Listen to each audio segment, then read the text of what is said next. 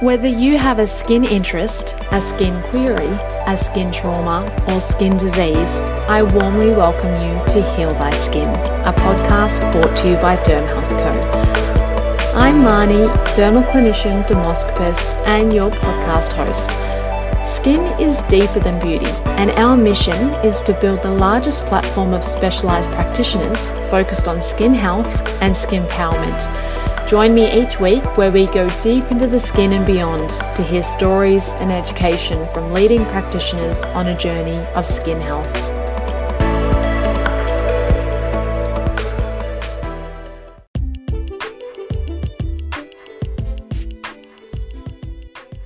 Hello, good day. How are you? We have an announcement we are introducing something a little fun into our podcasts each month a monthly swag bag giveaway. Yep, that's right. Each month, which will be the last episode of each month, we are going to be giving one lucky listener a monster swag bag of goodies that will include products from our sponsors and some Derm Health Co merch. How do you enter? Simply send us a letter outlining what you loved or learnt from the Derm Health Co platform and share a little about your skin empowerment journey. It may even just look like what skin empowerment means to you. We'll choose one lucky winner each month and share your story on the podcast. Simply email info at dermhealth.co. Can't wait to hear from you. And just as a little side note, this is only open to Australian residents.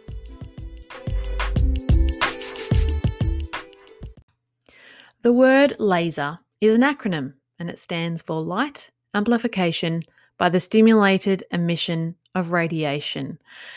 Whoa, unless you work with lasers, that might have just blown your mind. And you might be thinking, is this podcast for me? But I must tell you, it most certainly is because when I wanted to speak about laser on this show, I couldn't think of anyone better than Dr. Davin Lim.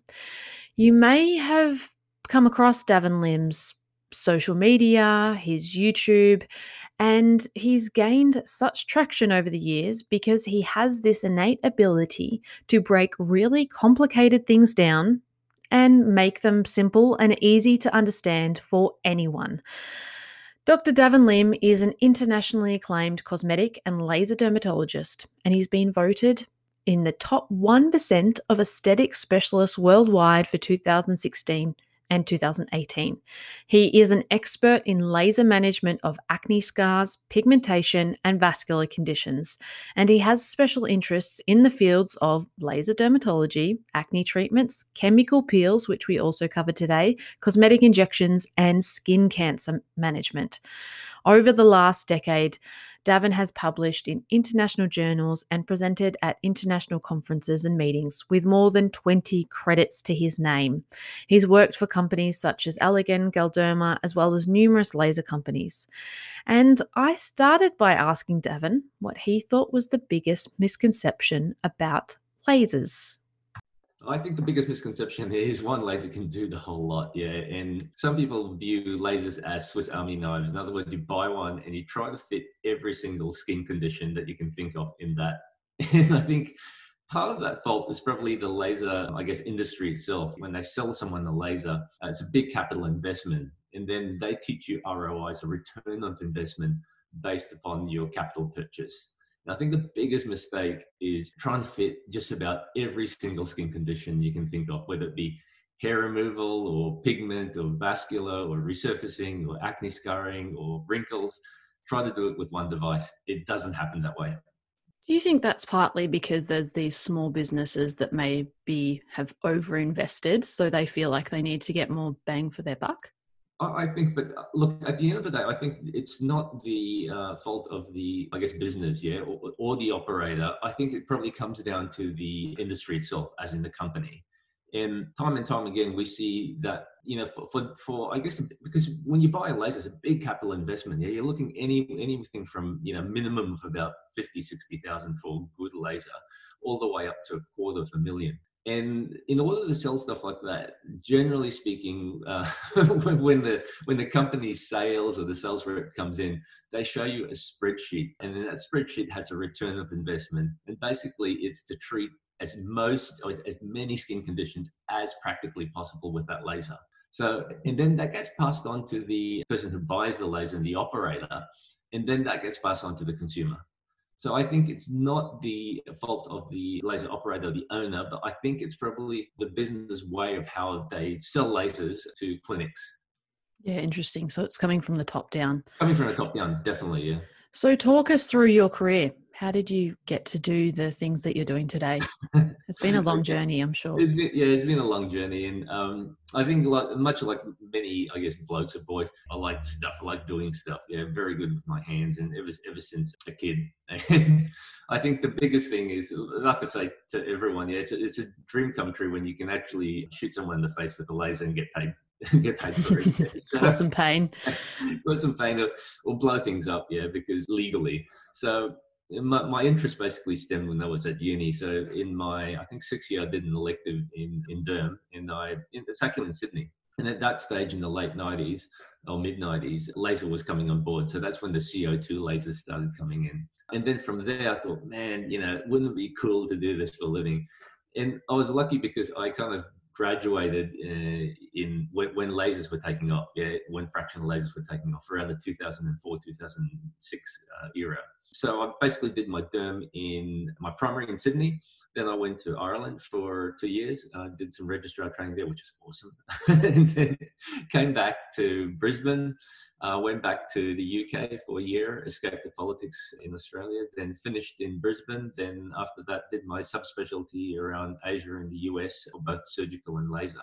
So, like I said, it's been a long journey. I don't regret it. It's actually really good. It's really fun. and then everything went from there. Wow. So a couple of decades later, and you're still loving it. yes.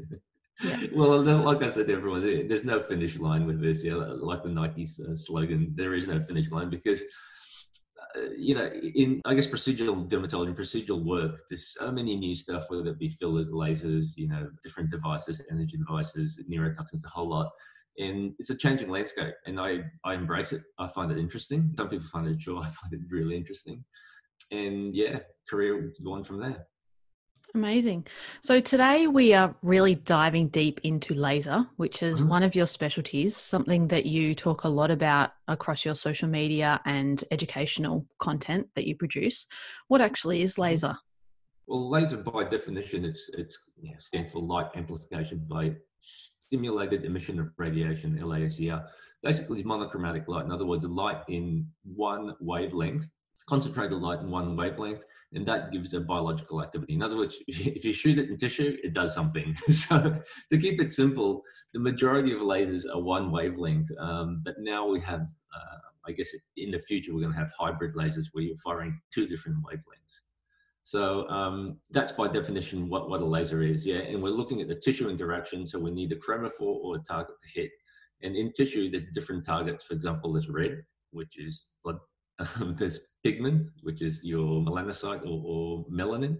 And then you have your collagen, your elastin, and that falls under water. Yeah. So each of these uh, laser wavelengths has a specific target. That's why I was saying it's very hard to use one laser and target everything because even with the duration of the laser, with the pulse duration, in other words, the time taken to deliver the energy, the spot size, the fluence, which is the power of your laser, and your wavelength, they all give a particular tissue interaction. And that's what I was telling about in the beginning when people tried too hard to use one particular wavelength to treat as many conditions as possible. Mm, absolutely. And for those that may have only heard of laser as kind of marketing from their local salon or clinic or, or skin clinic, yeah when Davin was talking about different types of targets, these would depend on what the condition is, right? So, if, for example, you're going in for hair removal, the, the target would be that pigment in the hair. If, for example, you're going in for redness of the skin, then it would be the, the red or the hemoglobin yep, of the blood. So, depending on what your condition is, this wavelength then needs to be specific to be able to target that, whatever that target is, to then effectively blow it up. yeah, blow it up. or, or, or, or cause enough heat to coagulate and destroy it. Yeah. So we hear a lot about lasers and IPL. What is the differences there? Mm, so IPL, I mean, it's a broad word, yeah. So we can call it IPL, intense pulse light, uh, intense pulse light, or um, BBL, which is you know through the Sciton device, and that's broadband light. So as the name suggests, IPL is basically light, concentrated light, and we use different filters. Yeah, so we can use uh, filters for pigment, filters for vascular, um, skin tightening filters. So unlike laser, where it's monochromatic light, IPL is a broad spectrum of light. And using filters, for example, if you're using wavelengths, it's not one particular wave, wavelength, it's a variance of wavelengths. And this is where IPL, like we were talking about, it comes, IPL is basically like a Swiss Army knife. Yeah. So it can do a lot of things. It doesn't do one thing exquisitely well, maybe for freckles, but that's about it. But then it does many things, including things like hair removal and vascular and pigment. And all we do is we swap the different filters. So it's like I said to to uh, as an analogy, it's much like a Swiss Army knife. You can use it for different things, but the instrument itself is not usually great for one thing. Do you use IPL? Yes. so, yeah. Look, you know, with IPL first came, were probably popularized in early 2000s with the uh, Lumenis system, yeah and that's the Lumenis Quantum. I think that was the first commercial IPL, and, and believe it or not, that was the first device, yeah, whether it be laser or energy device, which I started off with in, in the mid 2000s. And it's still a very good device. It's still very handy for not not for the treatment of like you know hair or, or what have you, but like I said, freckles. It does really really well for freckles. And for patients who want just a generalized rejuve, so they've they've got, for example, pigment from the sun, not not melasma though, but pigment from the sun and a little bit of background vascularity. Certainly, IPL can be uh, very handy. So the answer is yes. We, I still use it, even though even if I had the device like the Quantum IPL, even though it's, it's two decades old, it still does the job. Yeah. Yeah, and that's interesting when you've got different tools in your toolkit and that understanding of the mechanism, then you can determine what is going yeah. to be best for different patient yeah. concerns. But as you know, IPL should never be used for hair removal now that we have, um, you know, specific lasers um, because we really want to get to that hair follicle in in as short time as possible and not not promote regrowth or vellus hairs, yeah, or fine wispy hair. So, you know, I think IPL had its day for hair removal, but it should not be used nowadays. I'm just interested to know in regards to hair removal and these newer devices that are claiming that they can treat vellus hairs based on targeting their hemoglobin. Have you seen mm-hmm. any efficacy in this?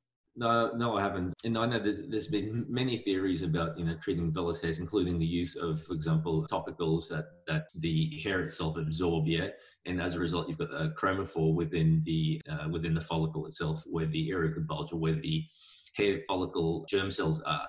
And many different techniques, many different ways over the past, you know, decade or so. But I'm yet to see a good, you know, study that shows that it can be it can be achieved. Yeah, um, replicable achievement of results. Um, so yeah, I think it's hard. Yeah, vellus hairs are hard, and that's why I guess you know, electrolysis and all that can come in, or even eflornithine, which is your inhibitor of growth enzymes for your hair follicles. Yeah.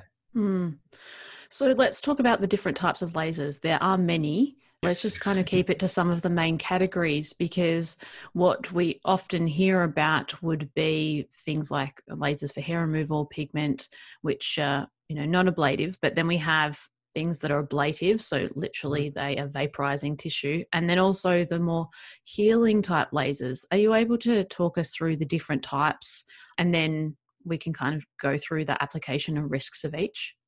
Yeah, I reckon the easiest way to think about it is actually think about the target you're going to hit. So if you're looking at brown, you're going to hit melanin. And with the brown lasers, you're looking at the Q switch lasers normally. Yeah. So either Q switch lasers in the nano, which is the most common wavelength, or, or most, most common pulse duration, I should say, or the pico lasers, which are the newer lasers which can treat different types of pigment, including things like melasma, skin rejuve, and tattoos. So that's brown. When we're treating red, we want vascular lasers, and the vascular lasers are, are great for things like rosacea and uh, capillaries, spider veins, birthmarks. And they're not in the milli, they're not in the nanosecond, the pulse duration. In other words, the way they deliver the energy is over a slower period of time because the target we want to hit is larger compared to pigment. And these lasers are many different wavelengths. Yeah. So when we talk about wavelengths, we're wavelength specific. So everything from 532 to 595s, or the long pulse at 1064. So many different vascular lasers, but the most common are the ones that are, for example, pulse dye lasers. Yeah. And then if you're looking at ablative, you know, lasers which actually, you know, blow things up, you can look at ablative and non-ablative. So ablative lasers, basically there's only two. There's a CO2 and the erbium, and that can be delivered in fractional, in other words, small amounts that hit the skin, or fully ablative. The whole skin is basically treated. And then when we look at non-ablative, these are the things that spare the upper part of the skin, but try to treat the dermal aspects like the collagen and the elastin and, uh, and things like that. So that's, I guess, a summary, a broad summary of lasers, which is, I guess, you know, more clinical based rather than the actual wavelength based. Because I think we, if you're basing things on wavelength, it can get a little bit more complex. Yeah, of course. And then low level laser, is that something that you use clinically? Yeah, yeah. So I mean, low level laser. It's more of a buzzword, yeah, because actually the low level laser called LLLEDs, low laser, laser, low laser light emitting diodes, which is basically like an LED and that term, I guess it was coined maybe about 10 years ago, um, I think by the Koreans, yeah, in, in a meeting uh, in, in, the US. And that's basically using uh, wavelengths, which are al- almost monochromatic wavelengths. That's why they, they call it low level laser, is because we're using LEDs. But by definition, an LED is not a laser, but it's just, I guess, I could say it's probably a marketing term that they're using instead of saying, "Oh, you've got the LED, like the LED that you find in your frigging car." it's like we're using low level laser. So those ones can help with a few things. Yeah. So when you're looking at blue light, it can help with acne. When, you, when you're looking at orange and red light, it can actually heal tissue, also treat acne. And then you have the things like the, the Healite and all with the uh, diodes, the 830 diodes, and that can improve blood flow and improve healing times. So I use that regularly. In fact, every day we use it to treat everything from, like I said, acne. And some of them actually cause a biological reaction. For example, with your red and blue light can activate your porphyrins, which is, you know, your PDT of photodynamic therapy. So there are many ways to employ these devices, everything from healing to actually treating or even killing skin cancer. Interesting. And if we go through each a little bit more in mm. detail, I'd like to hear more about the who, what, why, some of the risks of each category. And you've spoken about some of the applications, but maybe just some kind of patient requirements for each yeah, yeah, another way. I mean, laser, I guess it's simple to understand. You, need a good contrast for the bigger the contrast between normal skin and the target, the better the result generally, and the lower the risk. So, for example, if you're treating red, you don't want much brown there. In other words, for patients who have uh, red, for example, rosacea or spider veins or birthmarks, we want the background as pale as possible. So basically, you're treating red on white, not red on brown, because lasers, even though they're smart, sometimes they pick up the background noise, yeah, and the background noise is basically pigment. So one of the biggest dangers of any laser is basically post-inflammatory pigment changes. So that's more common if you're out in the sun, if you tan a lot, if you're, you know, certain ethnicities like myself, you know, being Asian or, you know, um, Central American, Latino, they all have high risk, which means our parameters need to be more conservative. We need to be very, very accurate with how we deliver things in the pulse duration. And most importantly, yeah, most importantly, patient factors as well. So that the patient has to be sun smart with things. Don't go and, and get a suntan before a laser, don't get a suntan after a laser. And basically have a lot more caution compared to someone who's got type 1, type 2 skin who's, who's more fair. So the biggest side effect that we see is probably skin color changes. And that can happen with Q-switch lasers as well, because when you're using Q-switch lasers to treat pigment, the laser needs to differentiate between your normal pigment, which is basically your constitutional skin type, and the target they want to hit. And the target could be, like I said, melanin, excess melanin in your skin, or it could be pigment in your dermis, for example, tattoos, or even melanin in the, in the dermis when it comes to dermal conditions. So once again, you need the contrast of skin color for that laser to actually work effectively, but also safely. Yeah, absolutely. And there's a couple of things that I'd like to ask. One is ablative lasers back mm. in probably, I don't know how long before I was de- definitely kind of practicing, but this full ablative facial where people would be then wrapped up like a mummy. Are we still seeing those types of practices? Yes, unfortunately. I mean, I still do at least two, sometimes three per week of these procedures. The only reason is where we practice as dermatologists, for example, in Queensland, San Diego, we all lie in the same, I guess, of the world, yeah, same same latitude. And with the immense amount of sun damage that we see out here, especially in Queensland, a lot of patients are still a candidate for that archaic really, I would say it's even cruel, yeah. And, and each time I do something like that, I'm, like, oh my God, you know, it's it's such an archaic way of treating skin. But there is no other way because we're using fractional laser, for example, or if we're using fluffy stuff, yeah, whether it be RF or radio frequency microneedling or even PRP microneedling, it's not going to treat the, pe- the people who've got really, really bad sun damage. So we're, we're, talking about people who've got broken collagen, really, you know, elastosis that's or, broken elastin and collagen, skin laxity that's well beyond their age, and then also skin cancer associated changes. Yeah, so we're looking at actinic keratosis, solar keratosis, and possible even early SCCs. And believe it or not, there's still a heap amount of people, even though we, the government and, you know, social media and a lot of us, all our colleges emphasize the use of sun protection and sunscreens and being sun smart, it's still not getting through to people. Yeah. Most of the patients I see still, you know, they're in their, for this procedure, they're in their 50s to 70s but I still see younger patients, yeah, in their 40s and early 50s who still don't look after their skin. And unfortunately, this is one of the only options, sensible options, apart from deep chemical peels, that can really make a difference. So ablative lasers are still very relevant, uh, depending on where you live. And that was actually kind of answered my second question, but that is being up in Bris Vegas. I know you've worked all over the world and you have connections with derms, you know, all over the world and in Australia. Are you finding that certain applications of laser are done more in other areas as compared to, say, we're in Melbourne? Like oh, yeah, definitely, definitely. So I did my uh, some of my vascular laser training. Very fortunate with Prof Bekhor Associate Prof uh, Phil Bekhor very smart guy and probably the world leader when it comes to vascular. When I'm down in Melbourne, you know, seeing my colleagues or, you know, doing some work with them, either, you know, Prof Goodman or, or Prof Bickle, very different patient demographics. we don't see that much change when it comes to really severe elastosis or sun damage. But what you have in Melbourne, because of the cooler weather, you have a lot more rosacea. So even though rosacea accounts for probably about 10, 15% of my work, when I see Phil Bekhor, when we do a clinic together, literally 50% of this clinic would be rosacea. So in Melbourne, I think the top lasers would probably be vascular lasers just because of the rosacea out there. And then in Queensland, I think the top lasers will use either the pigment lasers, the Q switch lasers, or the fractional ablative slash non ablative. And that's just because of the sun damage. Mm, that's really interesting. And it kind of makes me think about obviously everyone having such individual skin, individual concerns, people react or respond differently. But that also comes into demographics where actually someone is situated. And I'm wondering how often that is actually considered, especially when we're seeing, and this is a little bit off the topic of laser, but when we're seeing more types of services that are doing online consultations, topical skincare is now being able to be, be purchased anywhere online. Mm, yeah. And like, what do you think as far as not considering the patient demographic? Is that yeah, something that's kind of gone through your mind? Yeah, yeah, no, definitely, yeah. Because the most important thing, I guess, is if if we practice in an area where there's less UV, even with seasonal changes, you know, but when it comes to stuff like topicals, we certainly know that sun exposure for things like retinoids and alpha hydroxy acids that can cause reactions. Yeah. So I guess being relevant to where you geographically are located is very important. Yeah, and that's just using it uh, skincare.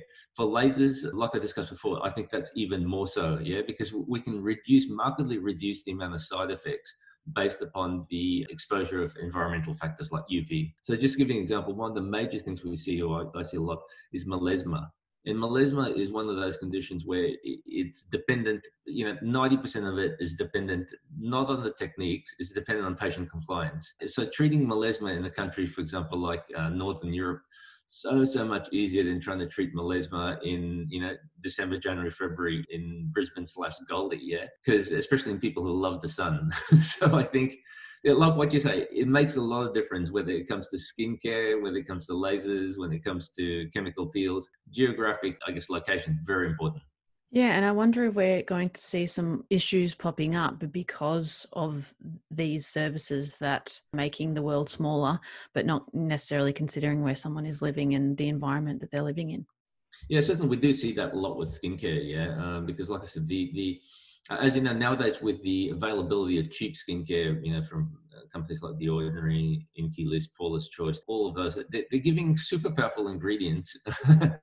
you know, things like more potent retinol, uh, very potent skin acids. Yeah, and th- there's an increased trend for very, very potent lactic acid, glycolic acid, salicylic acid. And yeah, like I said, people who just willy nilly just picking their product choices and exposing themselves to UV, that's when you get bad reactions.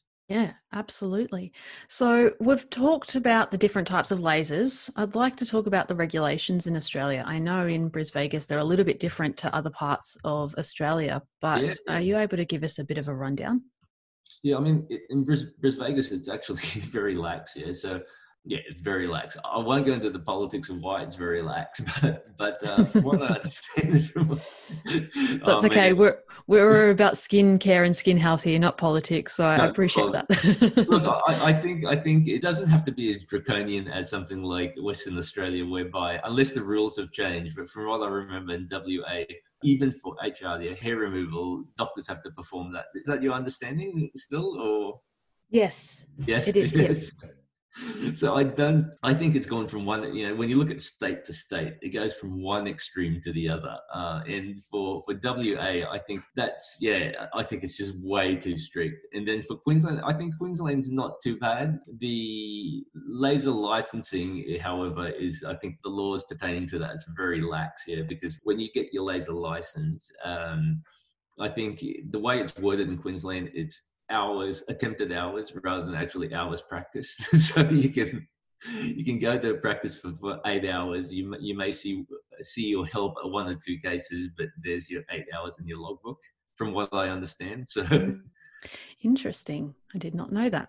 Yeah, that's what I was saying with the politics. Yeah, because I used to be a, an advisor for uh, Queensland Radiation Health uh, probably about six, seven years ago, and they were inundated with a lot of work, as in a lot of licensing work, because at that stage the podiatrists they only had two of them. Yeah, to be fair, they're really underfunded, and they only had two people looking at licensing, and they had literally hundreds of applications per month. And at that time, they were looking at licensing podiatrist for the long pulse 1064 for the treatment of fungus. So they had they're just inundated with with work at that stage. And sometimes the yeah, so sometimes the licensing I think can probably be better improved in Queensland. It's, I'm not saying it should be changed. I'm just saying the licensing and the way it's accredited should be yeah should, should be better. Yeah.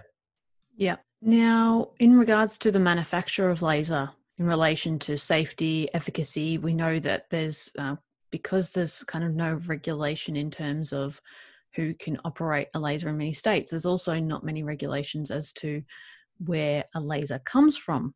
So, what's your experience in seeing lasers that might not be from reputable sources? Yeah, good, bad, ugly. Yeah, I mean, like I say, there's there's very little, if not no, regulation. If something's going to be TGA approved, however, uh, in Australia, uh, obviously that's a long process. It's a very expensive process for the uh, for the importer. However, we see a lot of other devices that can be sold without TGA approval, and this doesn't make sense because you get a lot of devices from other companies, uh, other countries, yeah, including mainly China. And it's not only through the, uh, I guess, through, through the local sources. In fact, one of the sources is eBay and Amazon. So you can buy yourself a, a Q switch laser there or even a long pulse laser and for bugger all, yeah. So you're probably looking at between two thousand and five thousand dollars, if that. Sometimes it goes as cheap as six, seven hundred bucks US dollars. So these are freely available on the internet. And I guess it's an irony because when you look at these wholesalers or, or, these online sellers, they prohibit S4 medications. Yeah, so you you know you can't get an hypertensive, but you can buy yourself a hugely powerful laser that has you know, and if someone doesn't know what they're doing, it can easily blind someone or cause significant uh, morbidities and injury, or even things like 100% TCA. So I think apart from consumer awareness, I think the regulations need to be looked at at a bigger picture uh, rather than just at the state to state and say, you know, oh, you shouldn't buy this, we can't import this. I think things like the big resellers, you know, like I said, eBay, Amazon, all those guys, we need to actually clean up the act, yeah, because that way there's less patient uh, morbidity with that. Yeah, absolutely. And what about in this time during COVID? We've seen an increase for retailers selling these at home IPL type devices, namely for hair removal and such. Mm, I think that there are, I mean, there's so many at home devices, whether it be, like we mentioned, the low level laser emission devices, you know, even people like um, Neutrogena are making these LED masks. Things like that, super safe, yeah. Whether they work or not, because they don't deliver the uh, required energy, that, that's a different matter. But these devices, I guess, from the bigger companies, are super safe. When it comes to at-home IPL, majority of companies, their uh, fluences or the power is just not enough to cause damage. So I guess from my point of view, it's do they work? Probably not. Do they cause damage? Ho- hopefully not. Yeah. It, it, it's hard because, like I say, there's there's an increased amount of at-home devices. I've trialed quite a fair few uh, from from companies which which give me stuff, and I haven't found any to be very effective. Um, but then when you're looking at things like, I guess, patient satisfaction or the feel good factor, that's totally different. Yeah, because the patient may, or someone, the consumer may buy it and go, well, you know, I really like this because it's warm on my skin. And if that's what they're after and they're happy with that, then by all means, um, that device can be considered successful. Yeah. Uh, but from where I'm concerned, when it comes to at home devices, there's very little that, that actually has good clinical efficacy.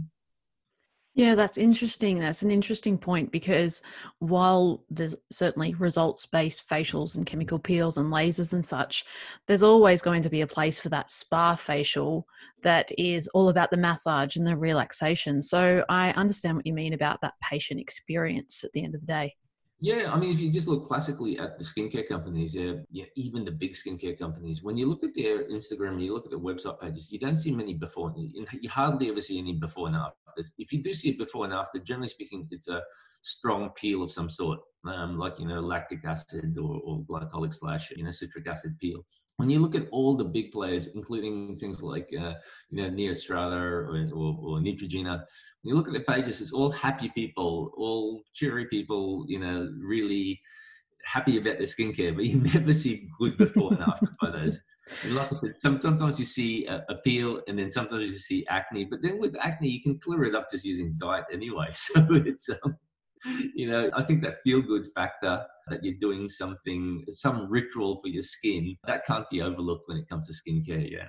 Yes, it's like a lifestyle brand, really. It is, it is. And I think a lot of these companies, it is a lifestyle brand, yeah, because if, if there's real efficacy with things, there'll be so many before and afters, yeah. But I think they've really tapped into the hey, you know what, let's get these people into a ritual and they can apply their, you know, day cream, night cream, eye cream, moisturizer, sunscreen, toner.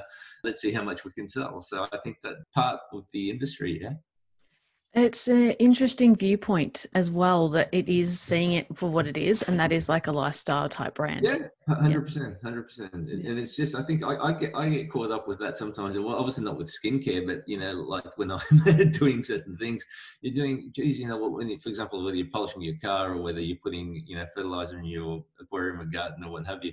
Sometimes you do stuff because the company says, "Oh, do this, this, and this, and this," and you go through these steps, and at the end of the day, you go, "Oh, cool, that feels good." Whether it does stuff or not is is a different factor. Yeah, and you've probably wasted a lot of time, but at the end of the day, it's your feel good factor. Yep. I completely understand. So, are you able to share maybe a couple of stories where things have gone wrong? Um, maybe someone's come into your clinic, they might have had some kind of treatment elsewhere. It might have been with either a reputable or unreputable place, no names, obviously. Yeah. But yeah, tell us about some of the things that you've seen just to, I guess, increase people's awareness about the risks of laser and not going to someone that knows what they're doing. Yeah, I think at the end of the day, it's all about risk benefit ratio. So even with my consent with patients, I give them the risk when it comes to to lasers. So, uh, for example, the uh, the most common, by far, the most common is actually flare up of melasma. We probably see that at least once a day, sometimes three, four times a day, when patients come in from other clinics Uh, and even myself, yeah, I, I, think I just flared up on melasma maybe two weeks ago because clinically it, it, was very subtle to begin with. And we look back at the photos and go, oh, that could be melasma or could not be melasma. Next thing, when, when you do a, a high fluence laser, you just go, oh my God, actually, that was actually melasma. So it even happens to me, uh, you know, at least two, three times a year. But then a lot more common with other clinics because melasma is very hard to diagnose, especially if it's very mild or even mild. And if we use even low fluence lasers, something like you know clear and brilliant Fraxel or, or one of those fractionated lasers, or even things like pico lasers, uh, it can flare up the pigment. And when that happens, it, it's a medical treatment. It, it can be hard to treat. So the most common by far, by far, is actually flare up of melasma. And I guess it's part part and parcel because of you know back back to I guess what we talked about in the beginning with the laser industry promoting treatments using device, for example, like pico lasers. I know a lot of companies out there who manufacture the laser said this is a treatment from. It's unbelievable for treatment melasma. No, it's not. It's actually it's actually adjunctive treatment. So the treatment for melasma is actually medical with adjunctive lasers and or chemical peels. So I think back to where you know the fault of the clinic or the fault of the patient i think it's probably the fault of the laser company itself for, for promoting certain practices yeah Mm. And I also see a lot in the industry that when someone sees pigment, but they might not have a good understanding of all different types of pigment conditions, melasma is like this blanket, I yeah. guess, diagnosis as well. What do you kind of think about that? Like, yeah, no, I think it's difficult. Yeah, I mean, like on a day-to-day basis, we see you know patients with difficult diagnosis to a point where even my nurses and therapists who have many years of training, I mean, they've got to come up to me and then I've got to look at stuff, have a good think, because sometimes when you look at pigment, people go, oh, that's pigment, but there's many differentials. Yeah. Like yesterday, I saw a case where you've got background melasma and then that's one layer and then the layer underneath is basically lentigines, which is freckles, and then you may have a sebkeratosis, which is an age wart. You may have a macula, which is flat, and then you have areas which are raised, and on the background, sun damage. So you know you basically have four or five diagnoses within that so-called pigment umbrella, and and basically you need a couple more, a couple of other treatment options rather than just one wavelength of light. Yeah and it's also very important because the patient can't see. They think, oh, yes, everything's just brown. but it's, yes, I think pigment is one of the harder things to actually treat because you need to give the diagnosis. And worse still, if you have someone who's you know 40 50 or what have you with with a lot of sun damage you know you, you may think oh gosh there might be a lentigo malignum melanoma hiding under there as well so that's something which i'm always aware of i mean as a derm you know practicing uh, medical dermatology and skin cancer surveillance early in my career we see you know, melanomas on a daily basis and some of them can be really hard to diagnose. So this is always something in the back of my mind when, when I'm looking at pigment. Is it an atypical melanoma hiding in that blanket cover of pigment? Yeah, I've got two questions. So, first of all, for a client like that, what do you treat first? Mm. And the second, I want to speak more a little bit about skin cancer, but let's go. Yeah. So, I think most importantly, you got to ask the patient what bothers you most. and if they got everything, then obviously we peel. The, first thing is, to, to, peel back the layers. And the first thing that actually rate limiting is your melasma. So, I always treat the rate limiting factor first, which is your melasma. If they go, look, you know, I don't like these and they, it's lentigos or freckles, then that's a big conversation because you go, look, you know, you've got background damage here. If I use a particular laser, and even if I'm successful at get, getting rid of these particular spots, I'm going to give you skin, which is basically brand new skin. And I often show them the inside of their arm and go, well, that's the sun protected skin. I'm giving this on this. And it looks pretty bad because you've got white areas in the background of um, brown areas. So that's my way of explaining to patients is that the laser, if I treat a particular thing like a freckle or, or you know, lentigo, and that goes, and I'm giving you new skin, it's on the on the on the background of pigment skin. So that way, I think most patients understand that hey, you know, that may not be a good option because mm. I think the contrast in hypo, HYPO, hypopigmentation or lightening with spots is actually much more noticeable than hyperpigmentation. Yeah. And then coming back to skin cancer. So it is it has been a discussion that we've had a few times on this podcast mm. and something that really irks me is someone goes and has some kind of laser treatment with no prior skin check at all with a practitioner dermatologist, dermoscopist, GP. Mm-hmm. So, do you think that should be something that's mandated in Australia to have to have skin checks prior to laser treatments? What are the risks involved? Yeah, I think I think that's a hard one. Yeah, because I guess when you look at Australia and the amount of um, dermatologists out there, there's like practicing full time. I think there's you know, about 500. It's literally a handful, like 500 practicing full time dermatologists, and most of us have a really long wait list. And I think from a practical point of view, to have clearance by either a dermatologist or skin, skin cancer expert, and to go, well, you know, um, your pigment is more than likely benign, and then have it treated. I think it's too much of an ask, yeah, because it probably it's good in theory, but I think in, when it comes to practical intervention, it, it's pretty hard. I teach my girls the how how I think a lot of us derms practice. It's basically unless something unless someone's high risk, yeah, for example, they have a family history of melanoma or personal history of melanoma, um, things like that.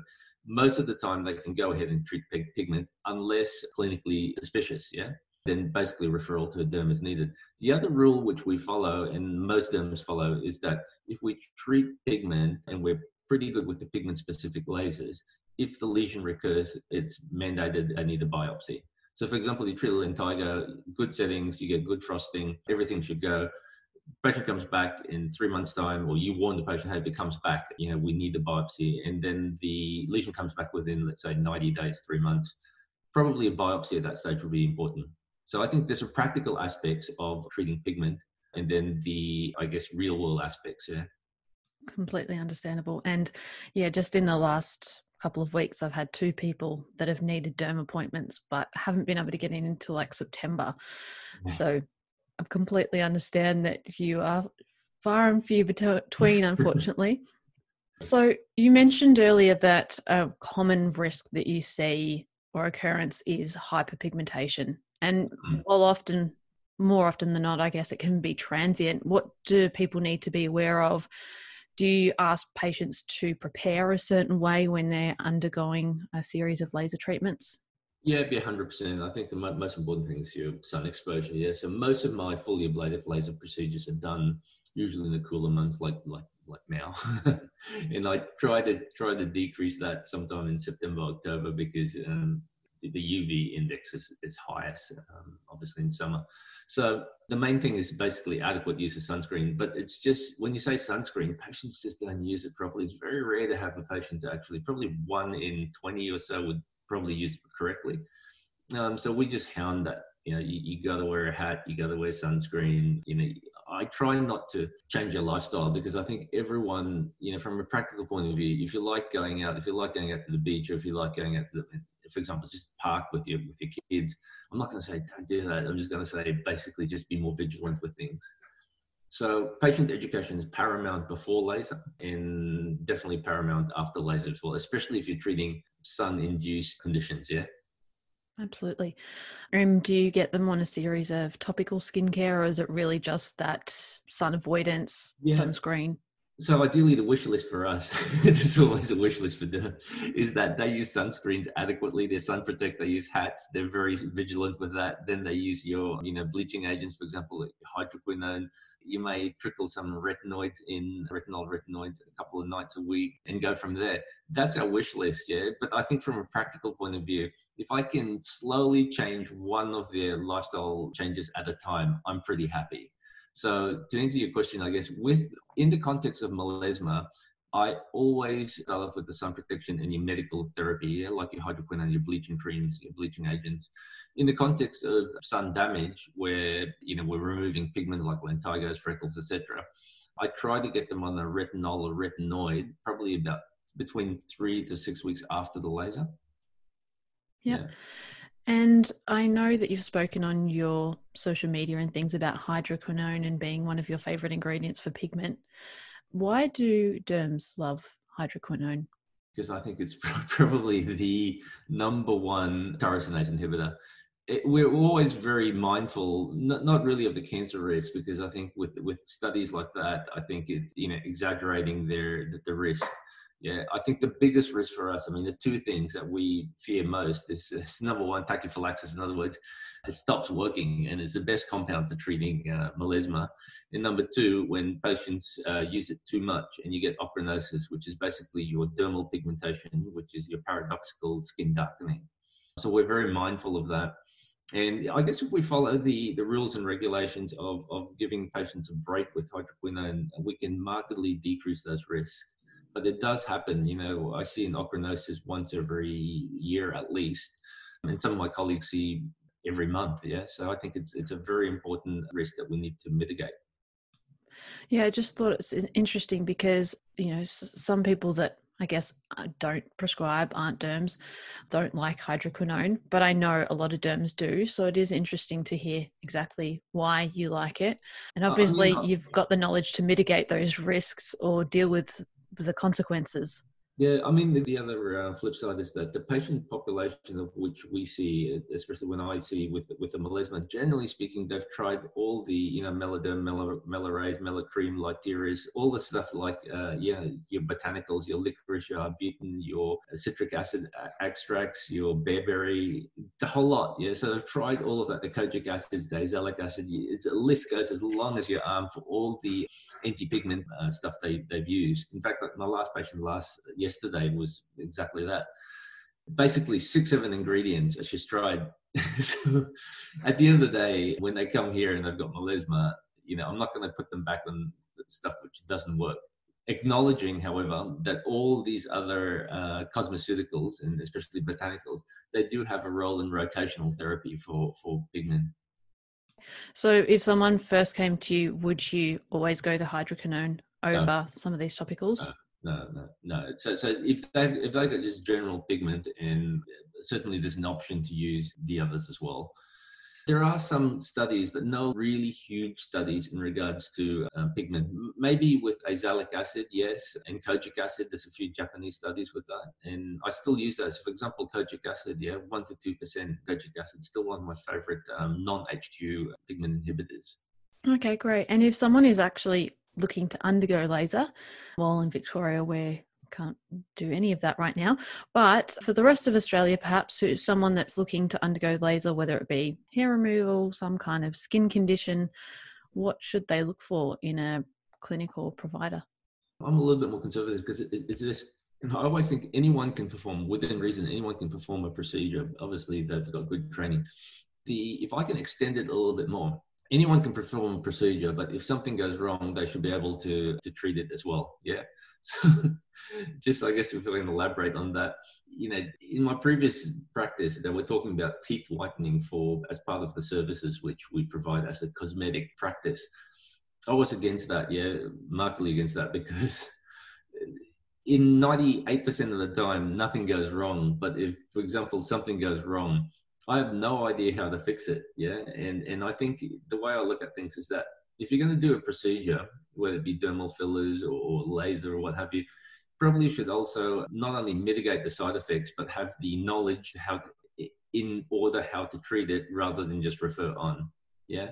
So much the same like breast surgery or breast augmentation you know the difference between cosmetic physicians and plastics and i know this is a sore point but then the way i look at things is yes we can put in the implant but if something goes wrong we have a capsular you know breakage or, or sepsis what happens are you going to be doing it or is it going to be referred off to the plastics much the same way as what i perceive with uh, most lasers yeah if you do it, that's great. If something goes wrong, uh, I'm here to help you because that's what I like doing. But then ideally, you should be able to treat it as well. Yes. I did ask my dentist actually about what they thought about these cosmetic whitening clinics. And eh, yeah, it was interesting because they said, well, it's all well and good to whiten someone's teeth, but what if they have, they need any fillings? What if they've got other issues, gum issues? Yeah. That's absolutely. not going to be recognized if someone's just going into a standard whitening clinic what they bleach and next thing you know they get uh, you know gingivitis or what have you whatever side effects that, that are associated with it. Yeah exactly. And, and the flip side as well and i know it's a sore point with um, dentists is that i don't do root canal in my spare time uh, lunchtime. I leave it to the dentist. It's just like when it comes to things like it's a little bit different yeah because i think it's a pretty easy procedure. When it comes to dermal fillers I know some dentists are actually you know doing that, which is fine. But I'm just I'm just giving an illustration where I, I'm sure I'll be able to learn how to, to do an extraction, a dental extraction in a weekend um, for most patients. But definitely I can't. it's well beyond me for the difficult cases. And yeah, so that's yeah, yes. it's hard one, yeah, because you, I don't want to step on anyone's toes, but but I think that uh, we all have our, our specialties. Uh, if the tables were turned, Davin Lim dentistry. Yeah, exactly. Um, yeah. yeah. I, am I'm a dermatologist, but you know what? In my spare time, I'll pull out a tooth or two. so, Davin, what do you think is going to be happening in the future of lasers?